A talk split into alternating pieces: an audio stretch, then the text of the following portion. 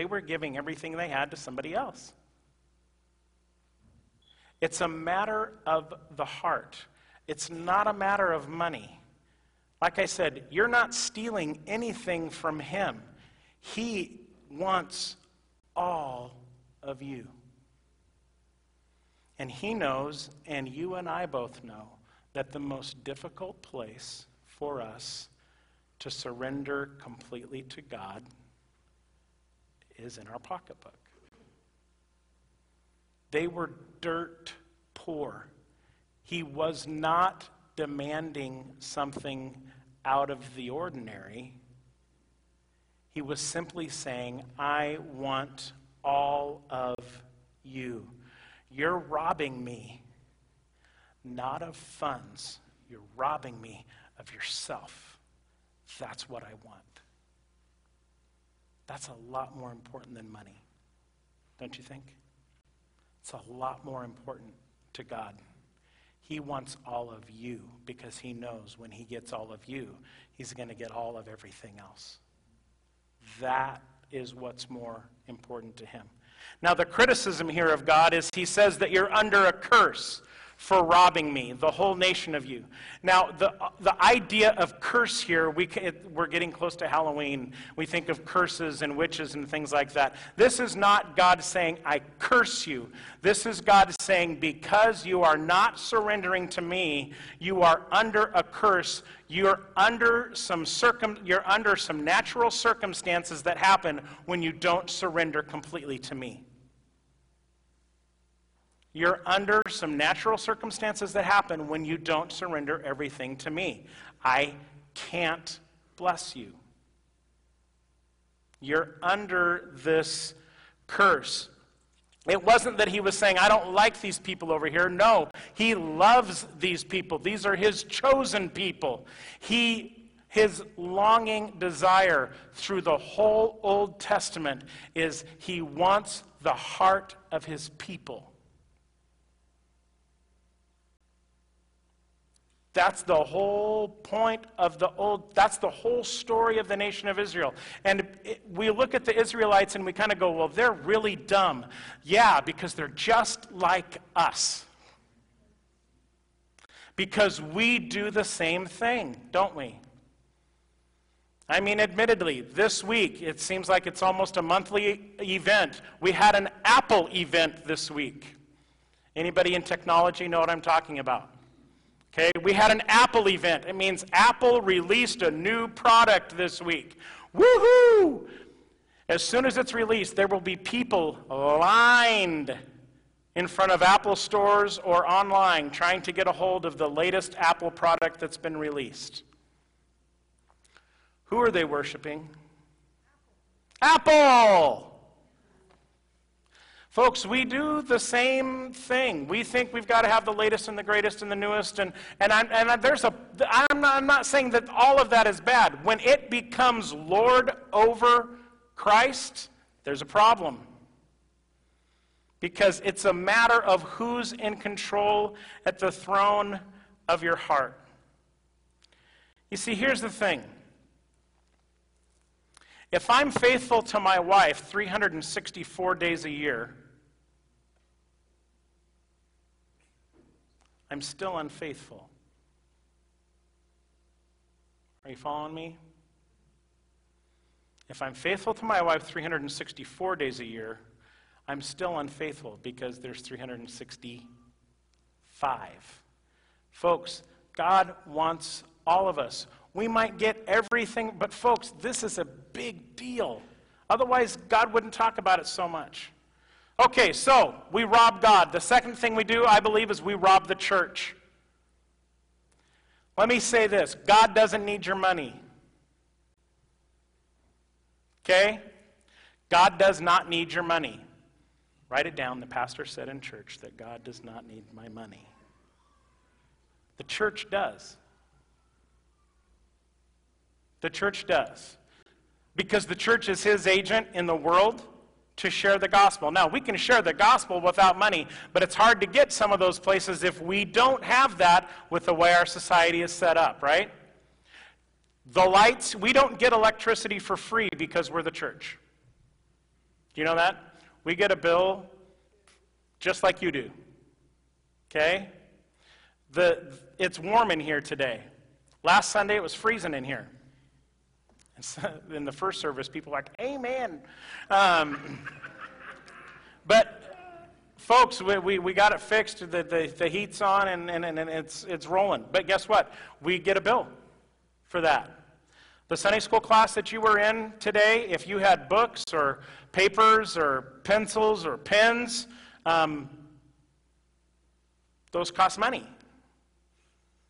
The fact that you have pastors, and we are very, very thankful for the fact that you give.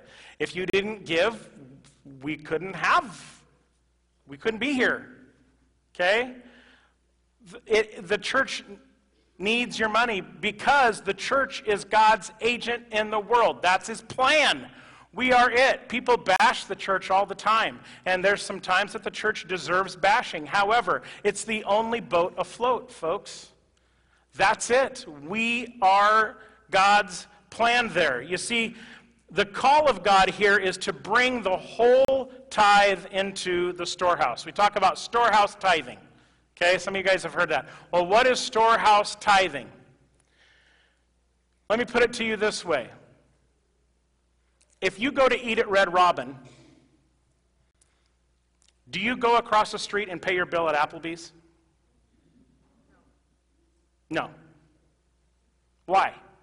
Where'd you eat? At Red Robin, right? So you pay your bill or you put your money where you're fed. So, folks, if this is your own, if this is your church, and there's a lot of great ministries to give to, and I am not saying that you shouldn't give to them. There's a ton of great ministries out there. But if this is your church and this is where you're fed, then this is where you need to bring your tithe. It's called storehouse tithing. That's exactly what they're talking about. Because what happened here is the Israelites were giving their tithes to other places when they were in captivity. And God says, hey, bring the tithe into the storehouse because we have need of it here for our, for our, our folks. And folks, we have need of it. Bring it into the. Does, does that mean we shouldn't give to the other things? No, I'm not saying that. But, but it's not your tithe. How? Ah, that it is that this is what this is talking about. God has called us to give to the air, to the place that we are fed. One of the greatest things that I'm so proud of about our denomination, the Church of the Nazarene, is our passion for missions and our passion for the lost. We're in almost 160 world areas around the world. One of the greatest denominations in the world as far as the number of places where we have missionaries. When you give your tithe to the church, a portion of that goes to support that. Did you realize that? You're a part of that. It's so vital and so important. If there are other ministries that you give to, by all means, please give to those ministries. But don't think that that's your tithe. That's an offering. And by all means, give to it. But bring the tithe into the storehouse. Now, here's the challenge of God, and I love this passage of Scripture. Remember, I told you that the, the folks were dirt poor that Malachi was talking to? There's another passage of scripture in the New Testament in 2 Corinthians chapter 8 that Paul has written here, and, and he says this, starting with verse 1. And now, brothers and sisters, we want you to know about the grace that God has given the Macedonian churches. In the midst of a very severe trial, their overflowing joy and their extreme poverty welled up in rich generosity. For I testify that they gave as much as they were able, and even beyond their ability. Entirely on their own, they urgently pleaded with us for the privilege of sharing in this service to the Lord's people. Their, ex, their extreme joy, their overwhelming joy, and their extreme poverty overflowed into rich generosity. What that tells me is a couple of things. Number one,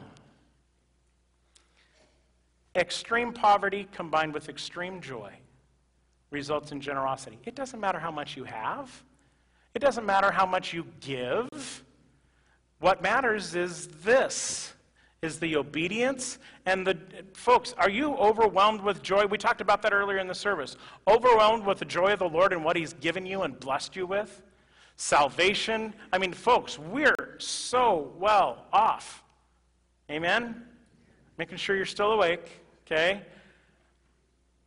Overwhelming joy unbelievable poverty mixed together into rich generosity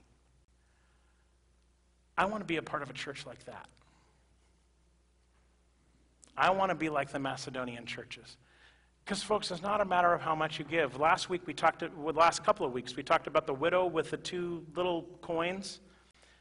When she put the coins in, she was given everything she had. Jesus said that she was giving more than all of the other people combined. She gave out of her poverty, everybody else was given out of their excess.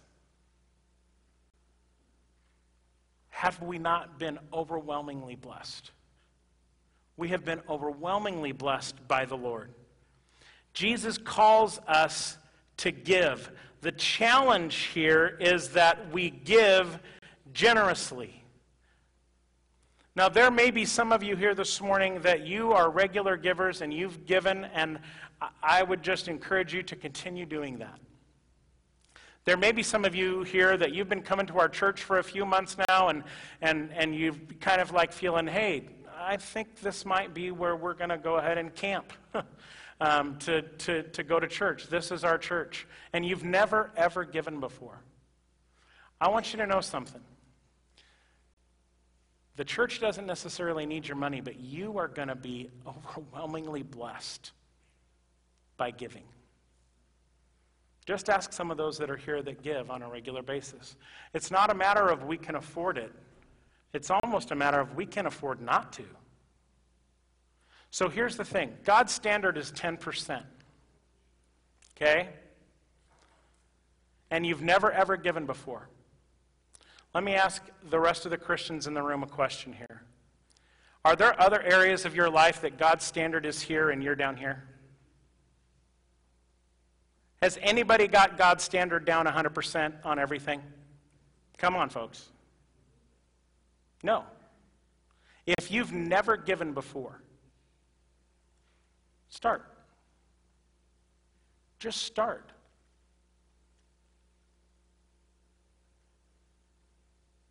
Just start.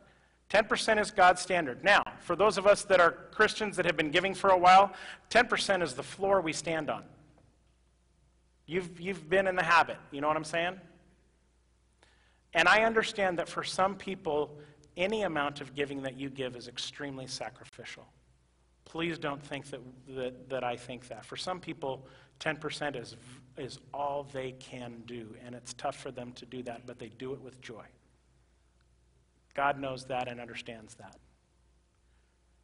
For some of you, it might be time to bump that percent up. Maybe God's challenging you this morning. Say, you know what? You've been given 10%. Mm, why don't you give 15 or 20? Somebody told me the name of this guy in the first service, and because I, I, can never remember his name, but there's a man, a Christian man, who started a business. What's his name? LeTourneau? Yeah, LeTourneau. When he started his business, he made he decided to turn tithing on its head. And from the very time he started his business, he said, I'm going to give 90% and I'm going to live on 10%. You can go home and look him up. You can Google him. He's, a, he, he's passed away now. But when he died, he was a multimillionaire. Multimillionaire. He gave so much. So the last thing, and we're the last thing that we rob, folks, I believe, when we don't give, is we're robbing ourselves. I think we're robbing ourselves of how much it is that God wants to bless us when we give. We really are. I think, I think, I think we're robbing ourselves. Matter of fact, God says in this passage of Scripture to test Him in this. There's not very, uh, matter of fact, we kind of think it's not a good idea to test God, right? Hey, you know, don't, don't test Him. Well, this passage of Scripture, God says, go ahead. Go ahead and test Him. So I would say this if you've never ever given before, give it three months. Pick a percentage and start. Go for three months and see if at the end of those three months, if you're worse off than you were when you started, then stop giving. Put the Lord to the test. If you've been given 10, if you've been given 10% and the Lord's pushing you to say, hey, why don't you bump that up to 12%? Or why don't you bump that up to 15%? Test it for three months. If you're worse off, then go back to 10. I really believe that this is something that God would have us do. And I, I, I want to read a passage that we looked at earlier in this series, because I think this is the key to all of this stuff when it comes to giving. 2 Corinthians chapter 9, starting with verse 6. Remember this whoever sows sparingly will also reap sparingly, and whoever sows generously will also reap generously. Each of you should give what you have decided in your hearts to give, not reluctantly or under compulsion, for God loves a cheerful giver. And God is able to bless you abundantly, so that in all things, at all times, having all that you need, you will abound in every good. It says to me, First of all, what you give is between you and God. I think it does call us to give. And so, for some of you here this morning, maybe this is the first time you've ever really thought about giving financially. And I want you to know you're not giving to me, you're not even really giving to the church, although the church is where you place the funds. You're giving to God. Do you understand that? So maybe you're here this morning and you have in the past paid your tithe and you've really been struggling and, and, you're, think, and you're like, well, okay, I, I, I know that I need to. And please don't try to make up for what you've missed. Because I don't think that's God's instruction to try to beat us over the head. The church has used some of these passages of Scripture to beat people over the head in years past. It's way more important than robbing God. You're stealing money from God. It's more important. What's happening is you are not being able to be fully surrendered to Him. That's the whole point. Do you understand the difference? That's the whole point, folks.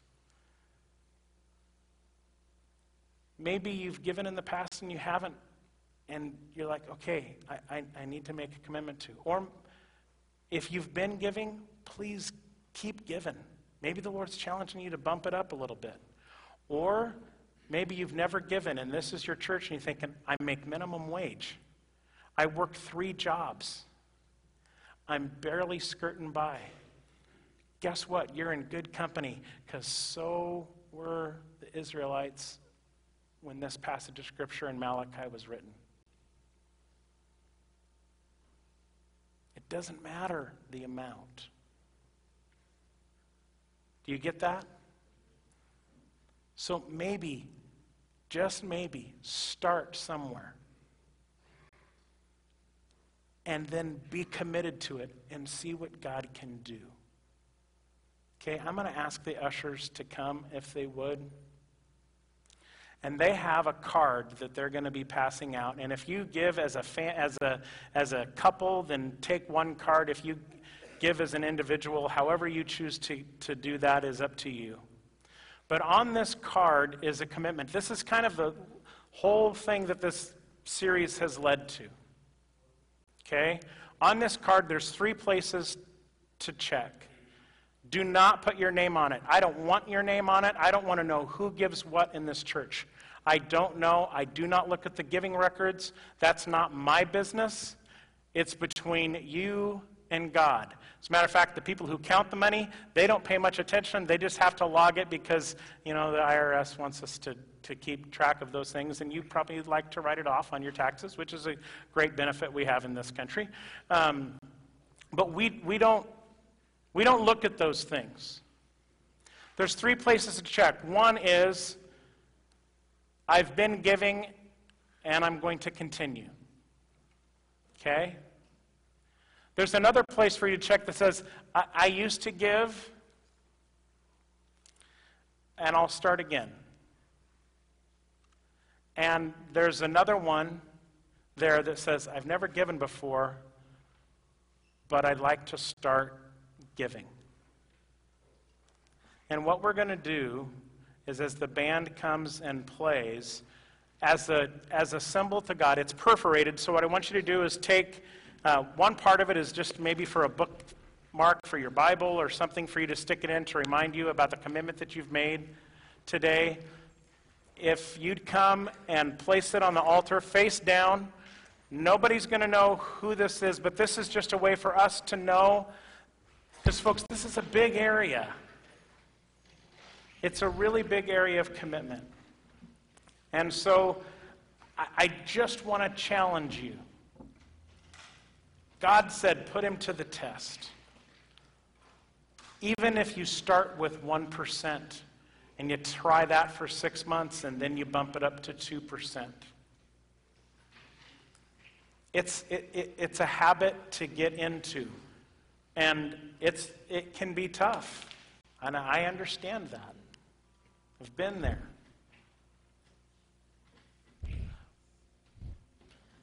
But I truly believe that you will be blessed and that we as a church will be blessed. And I don't mean just financially. My goodness, we're going to be, I mean, the presence of the Holy Spirit, when you've fully surrendered to Christ. Do you remember when you first became a Christian? Do you remember that sense uh, of freedom? That load that was lifted off? This is another level. This is different. But, folks, I believe that God wants to pour out just an amazing blessing on us. So, as we sing, matter of fact, let's stand. And uh, as we sing, if you would, just as a way of commitment, take that part and uh, we'll just sing and file down through the front here and just place your card on the altar, head back to your seat, and we'll conclude here in just a couple of moments. But as a way of commitment to the Lord, Let's worship him and